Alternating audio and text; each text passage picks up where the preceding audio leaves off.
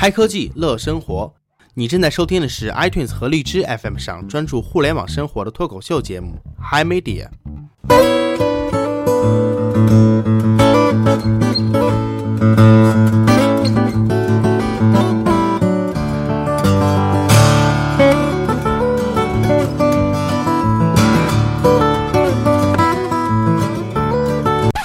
当当当当当当，各位观众晚上好，晚上好，今天是十一月二十二日周日，农历的十月十不知道多少日，欢迎收看新闻联播节目。首先向您介绍这次节目的主要内容。这节目主要内容是什么呢？Hi Media 那个上市那个什么什么纳斯达克啊，我 我已经听不下去了，你俩是在逗逼吗？对的，啊我们俩是在逗你。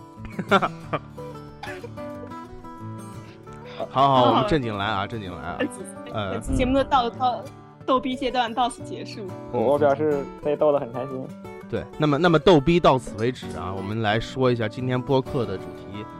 哎，不知不觉这这个说话有一点正式，有点播音腔啊。呃，前两天呢，那个我给军将前一个月寄的一堆手机壳，终于收到了，对吧？对，隔了一个月，终于收到了。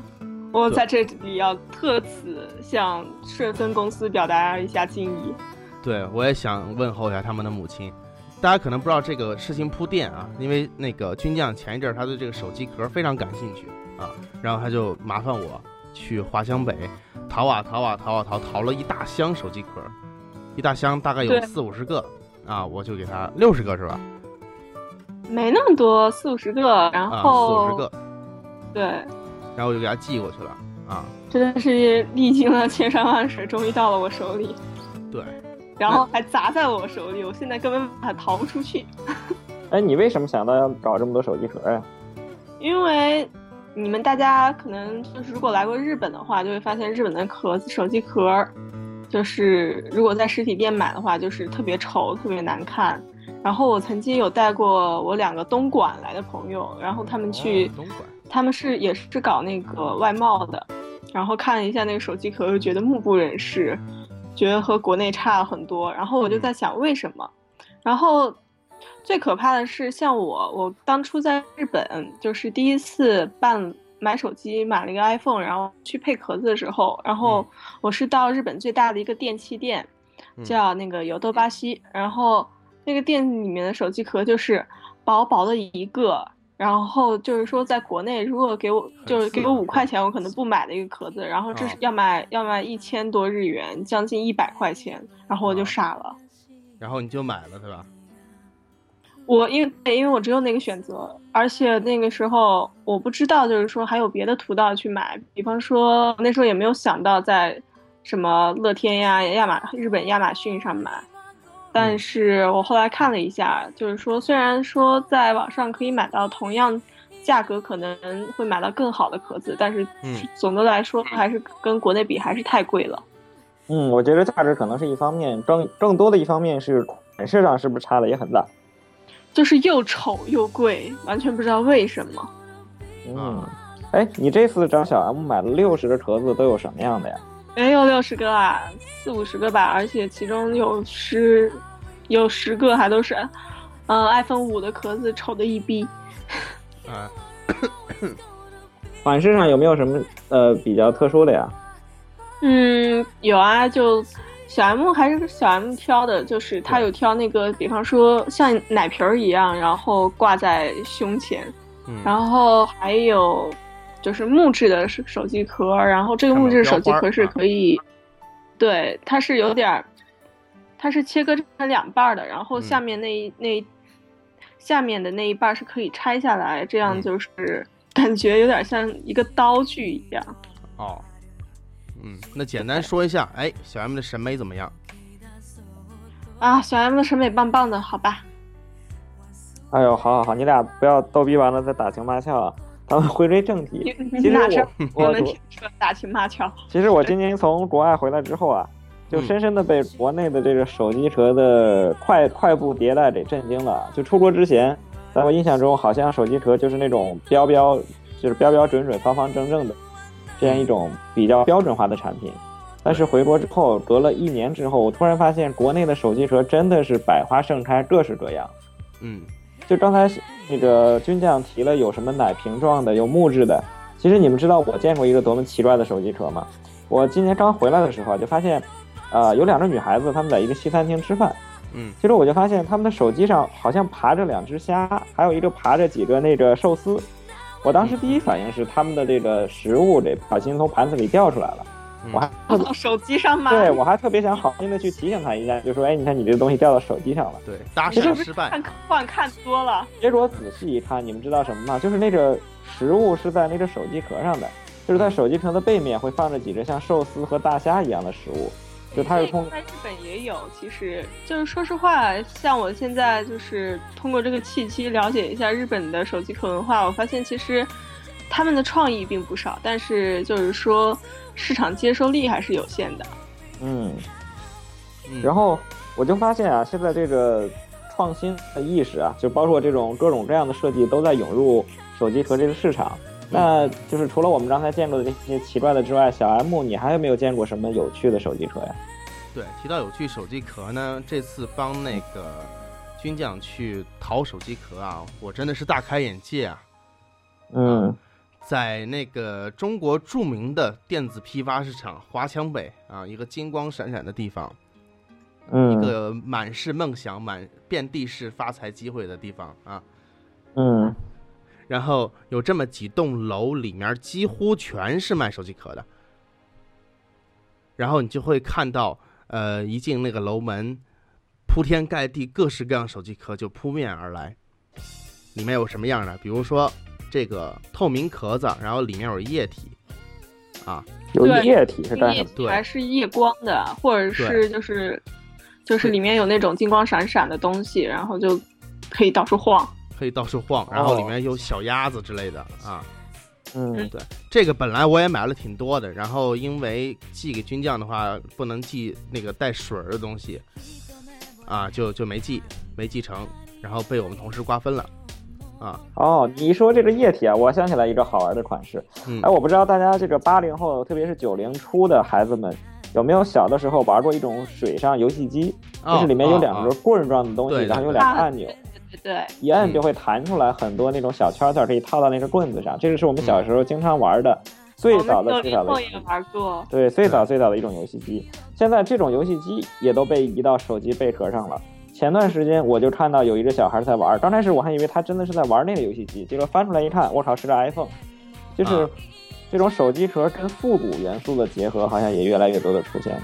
是，啊，这个真的是好聪明。就是说，本来我们以为手机壳是一个特别简单的东西，但是我真的是觉得，就是再简单的东西，只要人们肯动脑子，对真的是可以做出来无数的花样。对，可以嗯玩出花样来的啊。就比如说像你刚刚说有这种玩游戏的手机壳，那么还有一种玩游戏手机壳，就是里面有那种迷宫，然后有个弹珠，你就可以摇啊摇啊摇。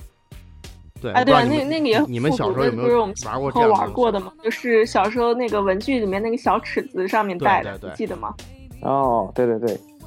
但是我们看到啊，就是这种所创新呢，可就是一定程度上是丰富了整个市场。嗯，但是从另外一个程度讲呢，确实也有一些壳子走上了杀马特的不归路啊。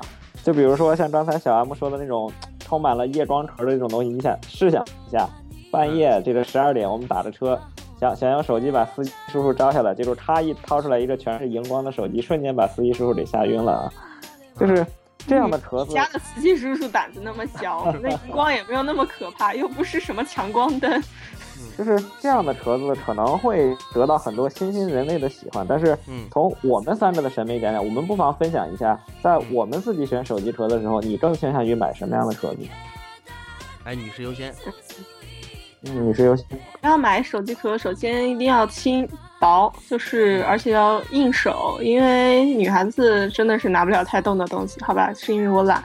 然后我觉得就是保护功能一定要好，因为我之前买了一个手机壳，然后它就是保防护功能其实很差，然后手机一掉，然后屏碎了，我还得换一个。嗯嗯，除此之外，就是一定要符合我的审美啦，就是它的图案。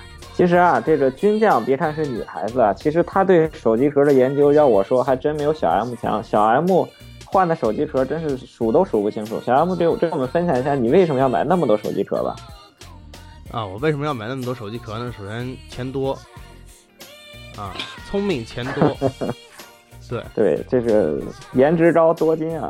对对对对对，嗯，呃，的确我买了很多手机壳啊，像这个苹果官方套，我起码买了有五六个不下了啊。然后包括什么高端的，像 Air Jacket 这些套，真的买了很多了。我为什么买那么多手机壳呢？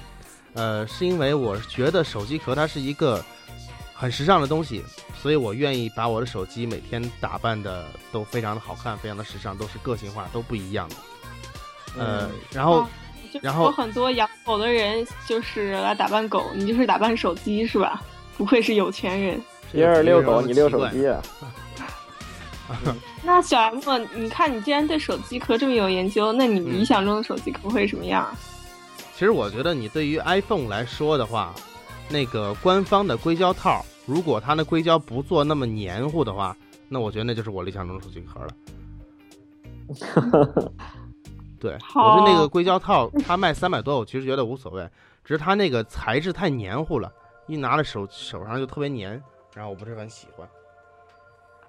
嗯，说手感一定要清爽，是吧？对对对，清爽，嗯，还要好看，还要时尚。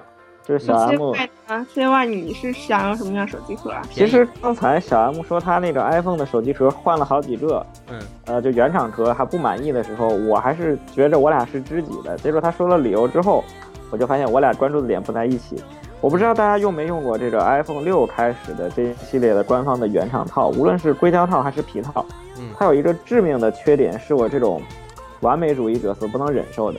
就是它其实，在它的下方是一个半包的结构，它并没有把那个手机下面的接口那个部位全部包裹住，嗯，所以就会出现一个情况，就是特别容易把下面的那个金属接口给磕掉，就是容易磕伤它，这个就是我不能特别不能接受的。我个人换手机壳的第一个原则就是这个手机壳必须是全包的，就是它必须能把我这个手机四面所有的这个面都能包裹。你还是是就是最注重这个保护性是吧？对对对，然后我觉得安全是第一位的，而且我个人其实，在用电子产品上特别的有强强强迫症的心理啊，我就特别接受不了划痕。就如果是我自己的设备，它被划了，我就特别不能忍，我就要换了它。所以就是这个手机壳就担负的。别，我们不要再讨论你的强迫症了。对，然后第二个呢，就是我我特别喜欢磨砂的手机壳，因为我手上经常会会有油，会有汗。所以一个一个磨砂的结构会让我觉着这个更安稳一些，就像小 M 说的要更清爽一些。然后第三点呢，就是我手机壳我特别希望它与众不同。呃，这个与众不同就是可能就像刚才提的，他说他是通过图案来鉴别的。对，我可能作为一个男生啊，就是不会照片啊，不会那么在乎这个花纹的东西，但是我我喜欢通过材质来区分它，比如说。呃，我之前看，我现在用这个小米的 Note 嘛，它的背就是它是一个那个竹子的贝壳，米 boy，嗯，对对对，所以拿上去就感觉，呃，就既保护了它的四面，然后又又有一个磨砂的感觉，同时材质又很特殊，这是我挑手机壳的三个原则。嗯，但其实像我，我觉得刚刚听你们之前讲那种特别的手机壳，我就特别心痒痒。我觉得可能就是对我而说，就是说其实可能。新奇对我而言反而是最重要的，就是说，如果我这个手机壳跟别人都不一样，然后还很好玩，我然后别人都没有，就能让别人都能眼前一亮的，可能真的会让我比较喜欢。嗯，这里我想说一下，刚刚 C Y 说那个 iPhone 官方壳，它是有一面没包住的。对，嗯，这个我解释一下，它为什么有一面没包住的呢？实际上是为了适配一些底座的配件，比如说你接在那个音响上面。你如果包住的话，你就接不上了，你就得这样没包才能去插在那个音响上面。另外，这个其实就算没包住，硅胶也是要高于这个底边的，所以你基本是不会把那个磕掉。嗯。啊，我最近看到有一款可以捏泡泡的手机壳，我特别想要，但是好贵啊。但是把泡泡捏完了，是不是就不能用了？没有没有，它那个是不是会捏起来？它是仿照那个。就是仿那个设计，但是捏下去不会破哦。对，但是你要知道，就是大家不是从小都喜欢玩那个捏泡泡吗？我觉得那个做那个手机壳的人实在是太聪明了。嗯，主要是无聊哈。无聊是第一生产力啊。嗯，哎，提到无聊啊，有一个不无聊的，你们知道坚果手机吧？知道。对，坚果手机可是把这个手机壳啊，这些配件是玩出花样来了。啊，嗯它在发布的时候推出一个叫做情怀贝壳的东西。对，嗯虽然不是这个直面上的手机壳啊，但是它是把这个呃做了一个可替换的后盖儿贝壳嗯啊，来供大家的选择。哎，这个贝壳有什么特别之处呢？C Y 给我们介绍一下。呃，首先是我觉得可以分两点，就第一点，它有一个软硬结合的特点。对，所有坚果手机呢，你购买了不同颜色的贝壳之后呢，它可以根据你的贝壳把它的主题颜色也也调成相应的颜色。这样的话，你正反拿出来看都能浑然一体。这个是我们自己买手机壳可能实现不了的。第二点呢，就是大家知道啊，老罗这个人，呃，其实他是一个很很有情怀的人啊，就是 对老罗这个给大家印象中其实是一个，对他其实是一个无所不，就是他是一个涉猎非常广的知识分子，所以他在做这个情怀手机壳的时候呢，不仅关注于这些简单的颜色，他也会关注一些什么文艺界啊、游戏界啊一些这个亮点。他会结合这些时间啊，然后这些文化要素的亮点去做一些其他限量版的手机壳。我我印象中，那个他情怀贝壳首发的当天还出了一个方便面版的，对对方便面那一款是那个安藤百福，就是做第一款方便面的那个。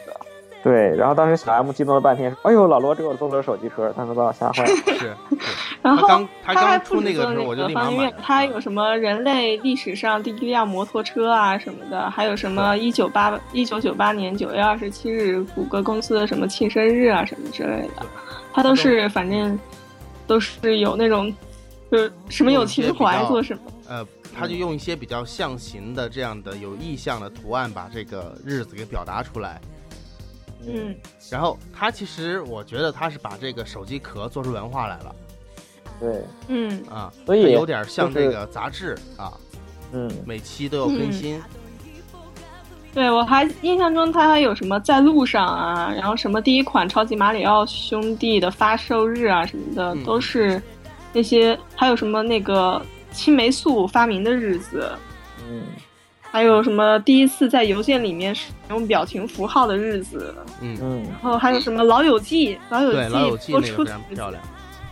对。所以一看老罗这桌子上摆了一个历史上的我今天真的觉得啊，老罗 真的是把他的中华文化做到了极致，而且在手机壳上做，我觉得是一个很好的一个组合。嗯嗯反正是都都得要图案嘛，我这图案还得一天一变啊。包括有很多人，你们知道吗？都是在收集那个手机壳，情怀贝壳出一款买一款，出一款买一款。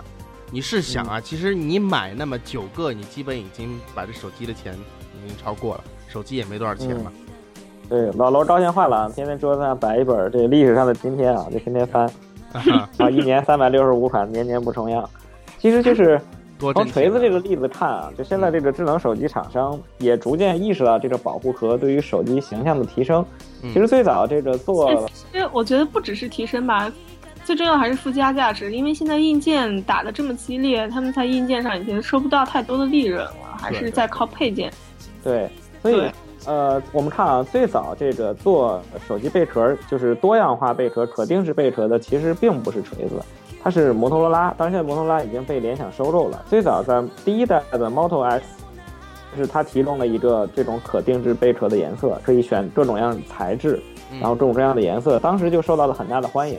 嗯但是摩托罗拉并没有把这项业务在中国市场展开，而第一批就是被中国用户所知晓和接受的产品，其实是小米和一加一代。就是这小米四和一加一代前后脚推出之后呢，几乎是每一款提供了大约三到五种不等的这种颜色的贝壳，包括有砂岩，就是像一加的什么砂岩款呀，然后竹制款呀，什么 JBL 特别款呀，然后小米的种种的木质材料等等。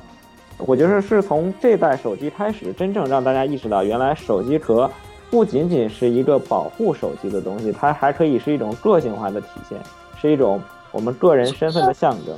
嗯，我觉得就是那个个性化的需求吧，怎么说呢？和这个硬件，就是和手机这个硬件的，就是越来越单一化是嗯相关的。就是原来我印象中小的时候，像爸爸拿手机啊，然后各种各样的。到一定，比方说什么 Hello Moto 啊，我印象特别深刻，就是那个时候的手机样子是非常丰富的，有翻盖的呀，或者是有直板滑盖的啊。嗯，对，你大家写吧，那当年那个手机是多种多样的，而且设计都很漂亮。但是自从就是尤其是苹果出来之后，我感觉就是手机说到手机，一共总共就那么一个样子。索尼就是那种方方正正的，嗯然后苹果就是苹果，然后其他手机都是在仿照这一些。对对，就是硬件它的形象越来越难以区分，越来越越难以表达，就是人们这种个性化诉求的时候，嗯那我们如何反映自己的个性？如何让我们这些，就是说让我们的生活更加丰富起来？就是人们这种心理，就是在手机壳上就反映出来。对，所以就我们就会发现啊，就是自从大屏手机普及之后，呃，首先就是同一家的手机产品几乎都一样，你从 iPhone 一换到 iPhone 六 S，只要你很快的换出去，基本长得都差不多。然后索尼就更别提了，从 Z 一到 Z 五几乎就是一个模子刻出来的。对，而且现在会有一个更大的趋势，在于不同品牌的手机长得也越来越一样了。对什么 HTC、华为放在一起，几乎完全是一样的。所以在这种情况下，我们越来越多利用手机壳这些手机附件来作为一个体现我们个性化诉求的地方。对，你比如说在我们公司啊，大家清一色都用黑色 iPhone 六 Plus，那么怎么区分谁是谁的呢？啊，就得靠手机壳。哎，你有没有想过哪天中午趁大家午休，把大家的手机壳全换一下，会有什么事情发生？啊，哈哈。对我为这个事情做了个贡献啊、家现在都指纹锁啊。对我为这个事情做了贡献啊，就是一有新员工来，我都送他一个手机壳。一有新的女员工来，没有没有，男的我也送，真的怂。我们俩也不要再打情骂俏了。嗯，我们俩是真爱，嗯，对我们俩是真爱，你是拆分不了的。对我都是冤冤相报何时了，一样在一边看热闹撼。动不了是吧？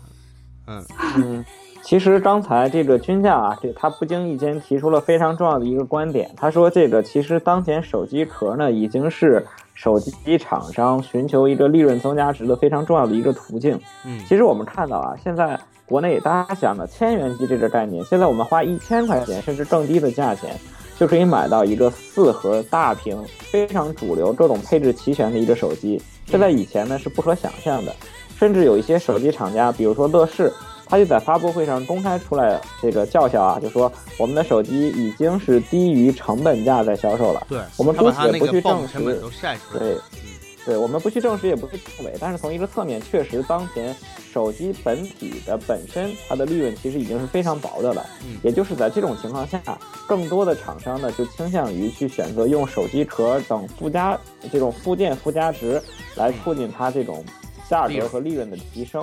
嗯所以我们也就展开了一个饶有兴趣的调查，那就是现在手机壳的这个成本结构到底是怎么样的，而且这个手机壳呢又能为一部手机带来多高的溢价呢？当然这些事情我们说了不算啊，我们必须找行业内的资深人士去请教。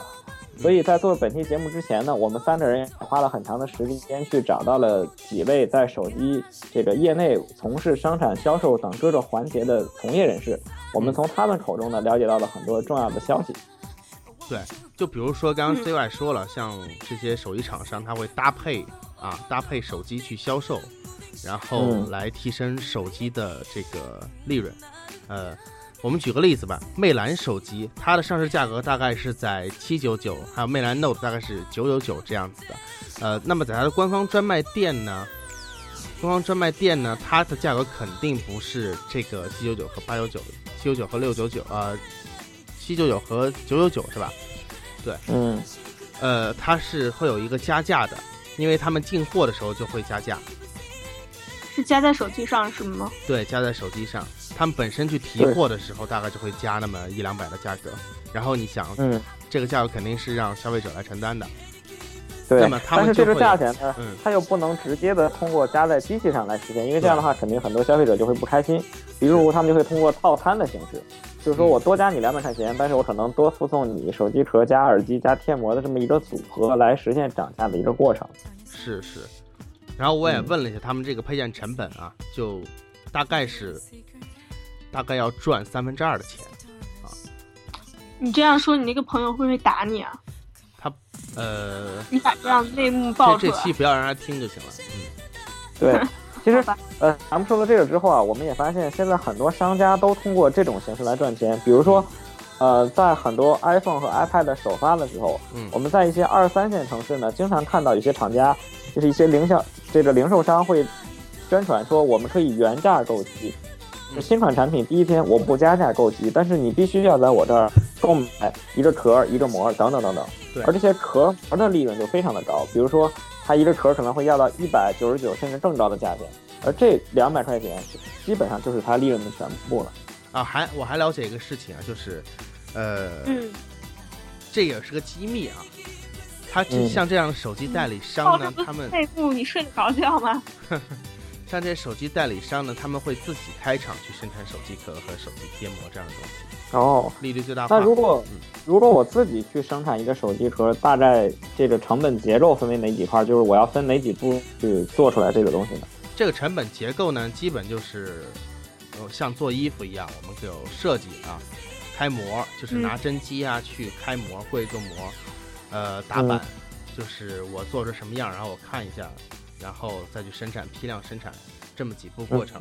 对，这里有在报一个内幕消息啊。其实，真正从严格意义上讲，这里面还有一个叫做赌壳的事情，就是很多厂商在没有这款手机没有正式发布之前，他为了能做到首发，他会去赌这个手机真的长什么样。而这个时候因为没有发售，所以大家会通过各种渠道去要这个消息，嗯就会出现两种情况。第一种呢是能力稍微低一点的，他会要到一些数据，比如说这个手机厚多少、宽多少，是，他根据这个大概去做。这种膜呢，就是壳基本能用，但往往不准。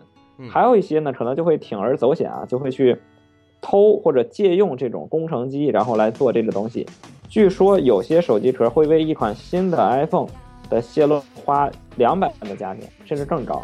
就是他会愿意会说，我花两百万，我买你就是找这个富士康啊或者什么地方的工人去要一台机器，然后做他们的壳，但是这些利润可以很快的赚回来。就是就是之前我们经常会看到一些，呃，手机的消息，在手机没发布之前，就有很多地方开始卖这个手机的手机壳了。这些数据往往都是这么来的。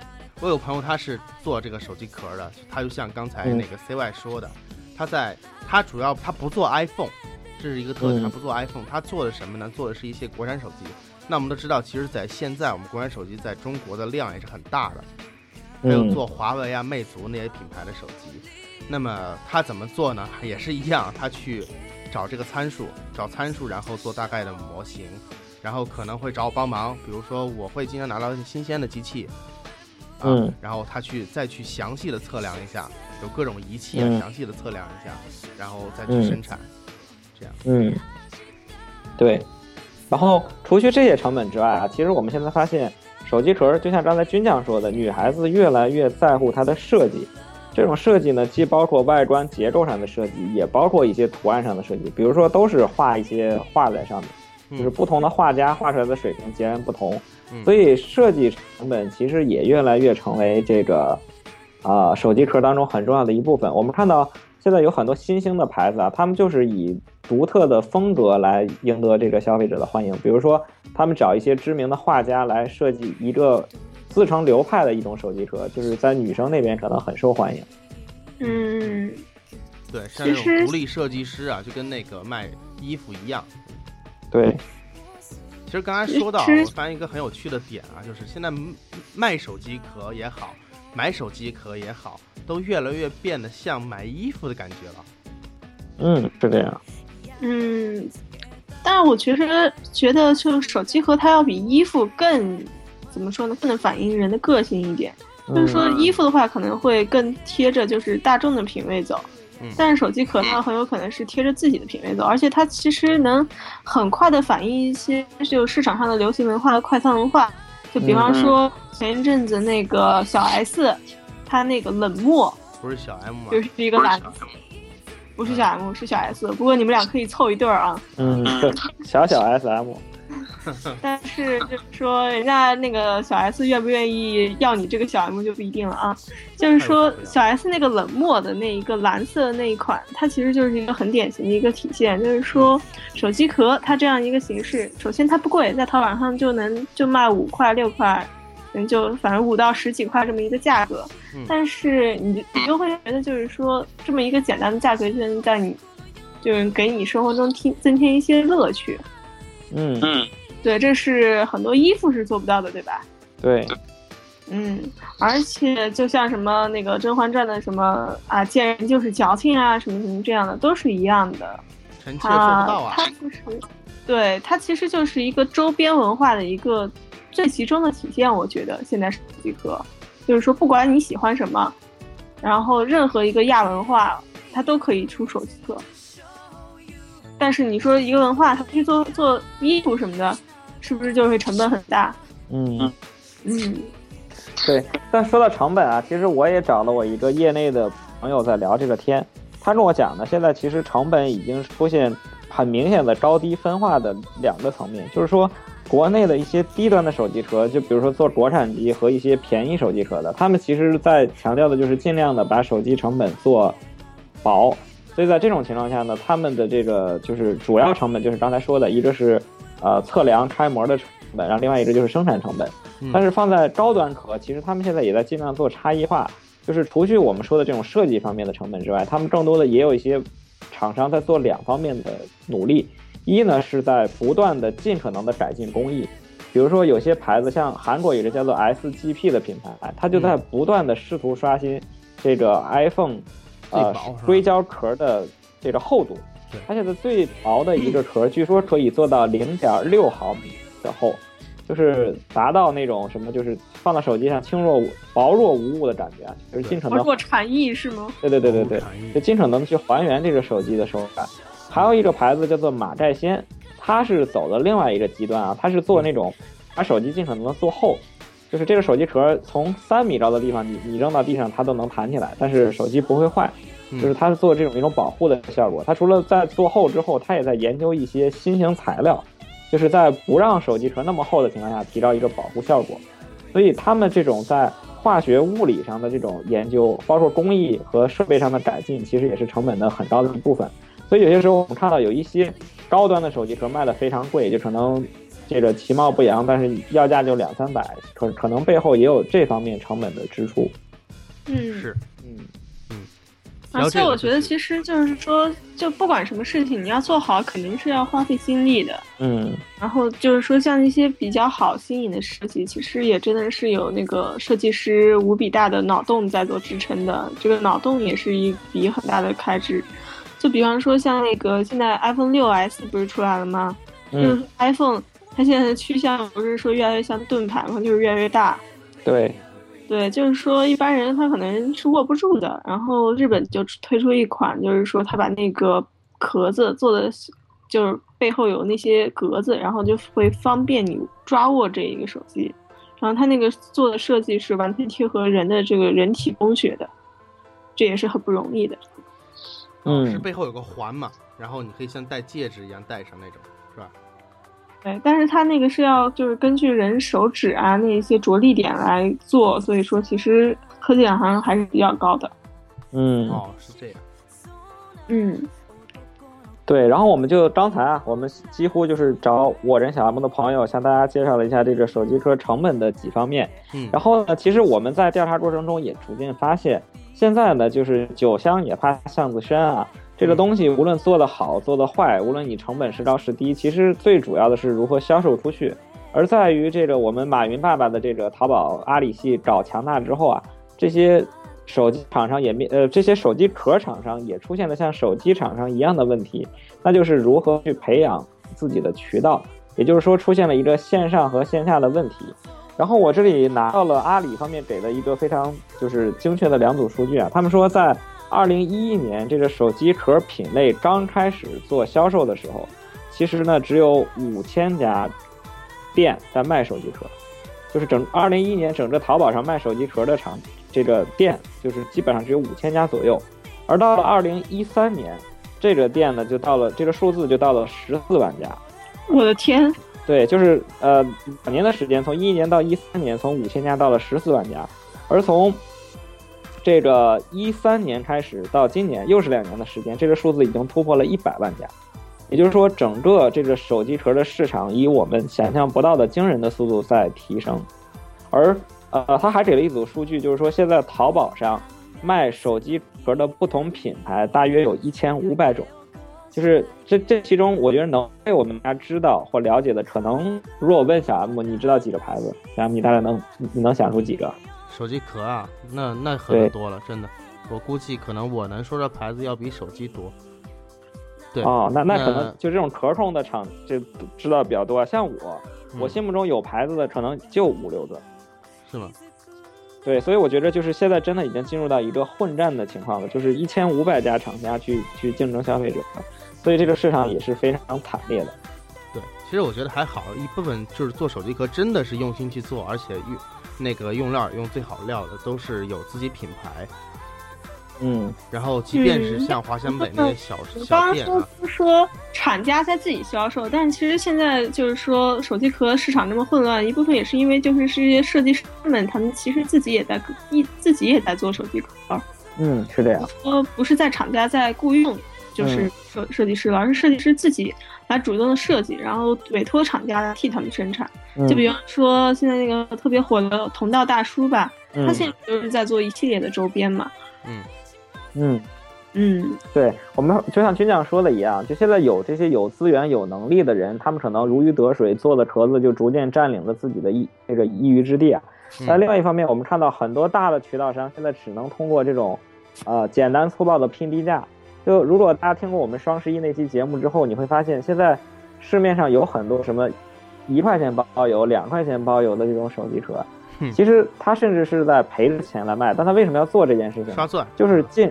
对，尽可能快的把自己的销量刷起来，嗯，就可能他在前期用户，比如说，比如小 M 对吧？他两块钱包邮买了一个手机壳，这手机壳可能赔了五块钱，嗯，但是当他快速的卖出去五千个之后，他的销量可能就在淘宝当中排到，比如说前十的位置去了，这个时候它再涨回原价，然后大家去按照销量排名，它就能很快的把这个收回来。嗯，那刚才已经把手机壳的一些成本结构啊、市场之类的大致都聊差不多了。那如果，就是说我其实跟就是小 M 要手机壳，其实就是想，如果我能够在日本卖手机壳的话，我应该怎么做？那大家就是能不能就是帮我想一想，就是说这个项目应该怎么做啊？对，我们来脑爆一下吧。对啊，进入脑洞大开环节啊。想想怎么挣钱。对，首先啊，那个军将可以去 YouTube 上面开个视频。然后每天直播自己吃饭，啊，就像那个吃货不下一样，要吃的比他还多。直播睡觉，睡上睡上睡上三天，然后，嗯，然后老公给我发钱是吗？帮我清空我的购物车。你就可以直播吃饭，然后迅速把自己培养成一个网红。嗯，迅速把自己培养成一个胖子。胖子也行，把培养成一个网红。然后成了网红之后呢，你就可以卖手机壳给你的粉丝了。对，就是现在的粉丝经济啊，包括这个眼球经济是能赚钱的一个非常重要的事情。我们看到很多什么电竞选手啊，这个女主播呀，在做这些这个自己的周边啊，都得到了很好的反响。哎，提到这一点啊，就是前两天我还看到了一个网红做的手机壳，一个很便宜的，大概在朝阳北就一块钱、一块五这样的壳子。然后他要卖多少钱？你们猜一下。五十，九十八。哇，真有人啊！啊，而且有很多人买啊。为什么呢？他那个图案并不好看，但是因为他网红啊，粉丝嘛。哪一个网红啊？好想见一见。这个我还真不知道是哪个网红。啊，我觉得这个网红。这怎么说？对我而言太难了。像我做这播客，我的微博粉丝还是那么几个，我根本就是没有网红的潜质。嗯。然后我再给你出一个主意啊，嗯我觉着吧，现在买手机壳其实还是不方便。就像，呃，我不知道大家有没有这个需求啊？我在做这期手机壳之前，跟一个同事聊天，他说呢，他什么时候最着急买手机壳呢？就是手机壳摔了的时候。他经常说，他手机他经常摔。而一旦摔了之后呢，他的手机壳往往就会也跟着受损，所以他就非常着急，他很希望在他上班的路上就能买到这个新的手机壳。所以我觉着，如果我们能搞出来一个像这种手机壳的自动售卖机啊，就比如说在北京的地铁里，你从那儿过，咔一划就能刷出一个手机壳来，我觉得可能也会吸引不少这种有急切需求的人。他们可能就这一瞬间啊，不是很在乎品质，也不是很在乎这个外观设计，只要你能让我用上就是最好的。嗯，就像那嗯，个我觉得其卖饮料一样。实你这个我也考虑过，就是比方说，因为我觉得日本呢，就是说它有两大杀器，一个是地铁，一个还有就是呃便利店，其实都是嗯我觉得做 O to O 的一个就是很有潜力的两个地方，但是我觉得日本目前而言还没有充分的利用这两个，然后我也不知道原因是为什么。但是我觉得真的是，如果有一个什么自动贩卖机，然后可以在那儿卖手机壳，也未尝不是一个就是好主意。刚说的便利店，我有一个脑洞大开的点子，我们可以把嗯手机壳做成扭蛋，啊，放在这个扭蛋机里面，投一个币进去，嗯一扭出来的手机壳，你觉得怎么样？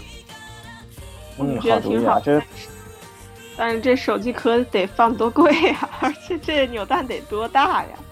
呃，大蛋、巨蛋，恐龙蛋啊鸵鸟，蛋。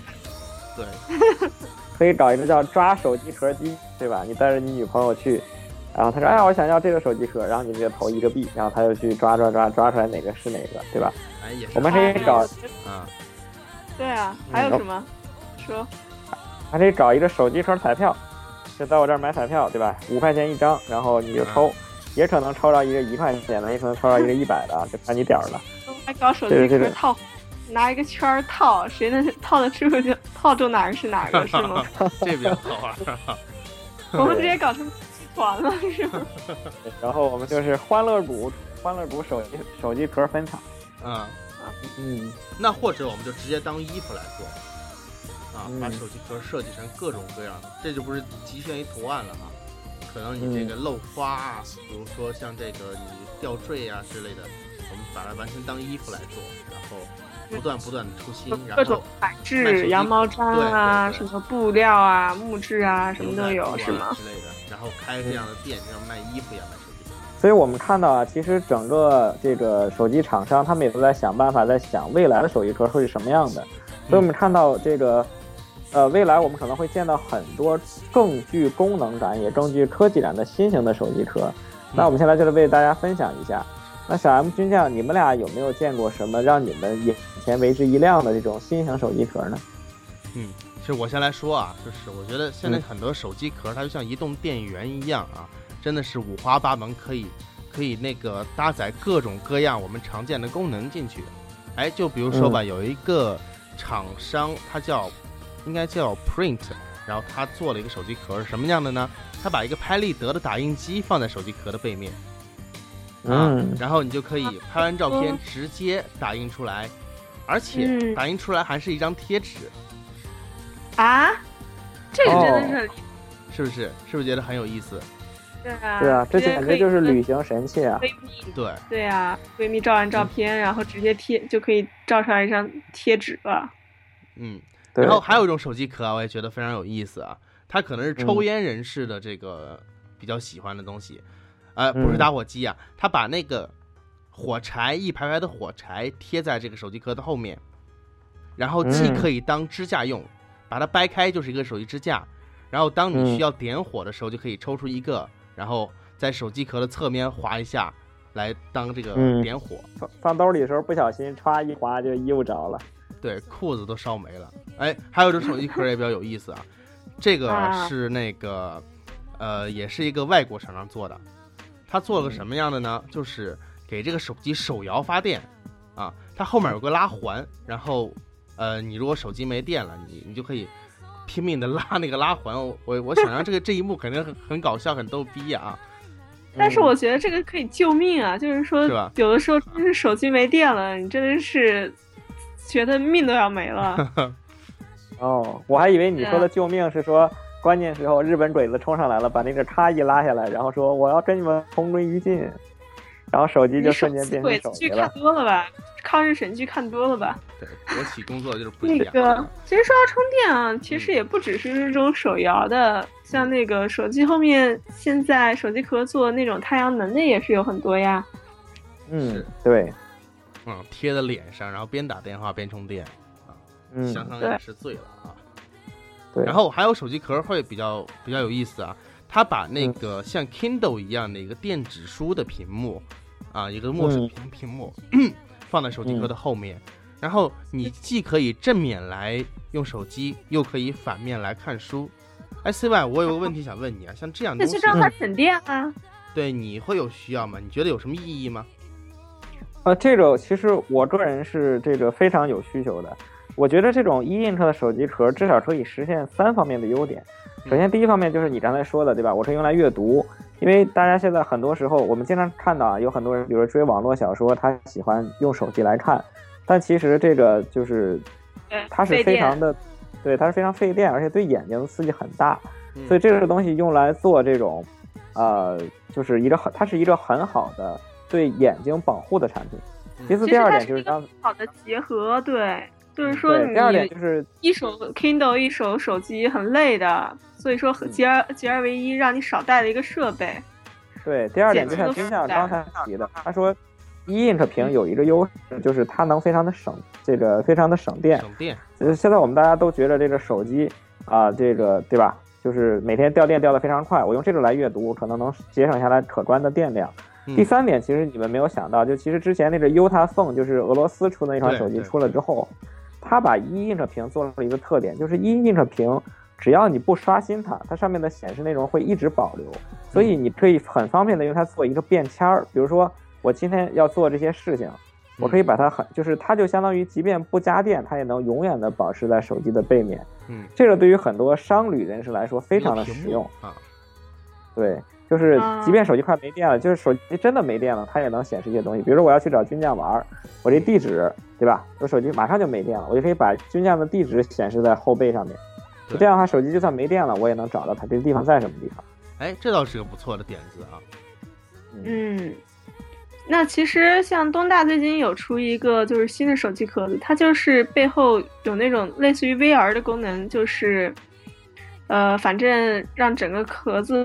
就是变透明，就通过是那个对变透明，就是整个手机都变成透明的。对，这应该是一个 AR 啊，典型的日式黑科技啊，就是它是在把手机前置摄像头拍下来的画面动态的显示在这个背面的手机壳上，所以比如说你拿它自拍的时候呢，你的脸就会透过这个手机显示在背面，好像就是你的手机是不存在的一样。就是我觉得这个真的是非常有科技感、非常炫的一个东西啊！出去这个炫耀时刻卵用。对啊，但是好像真的没什么卵用。呃，但反过来讲，其实手机壳想做的有科技感，想做的有新意，也未必做的那么的炫啊。就是我们有一些很简单的设计，也会让我们感觉到这些设计师的心血。比如说，HTC 在之前出过一款叫做智能历险的手机壳。它就是把那个手机壳的正面打上了各种各样的小洞洞啊，就是，但是它通过与系统的结合，就是系统可以根据手机壳的这个状态来动态的显示，比如当前的时间啊、天气啊等等，嗯，就透过这个壳来显示出来。我觉得其实也是一个很好的想法。嗯，我有一个印度的小伙伴就在用这一款。哦，是不是咖喱味的？咖喱色的，好了，橙色的，嗯。嗯，还有一个消息说什么 Type 也做机车，什么情况？嗯，我没有，我不知道，我什么都不知道。但是真的，现在有一个 知名的机车厂家，就是发音相同，但是拼法不同，那是另外一个牌子，就是 TYPO，不是小 M。哎，我们不要再给小 M 打广告了。嗯，它是在那个手机壳的下方呢，加上了一个蓝牙键盘，但这个蓝牙键盘的，就是手感跟。黑莓引以为傲的那个传统键盘手感是一样的，嗯，所以就是呃，如果你既喜欢用 iPhone 的系统，又想享受一个实体键盘的这种打字的快感，那选这个键盘也是一个不错的选择。那啊，现在也聊的差不多了，嗯，我就想问，如果我们 Hi Media 出一款手机壳，会有粉丝来买吗？是印你这个头像，还是印你这个真人照片的呢？啊，我觉得你这样的话肯定卖不出去，这就相当于是那个董明珠卖手机一样啊，把自己的头像放在手机屏幕上。啊，军将在自黑啊，其实军将那个美艳美艳惊人啊，沉鱼落雁对对对。好了好了好了，我们不要为了节目宣传来做这种违说这种违心的话 啊！本期节目到此结束。好，就这么快欢迎结束了。大家的收听，拜拜，我们下期再见。拜拜，再见，再见。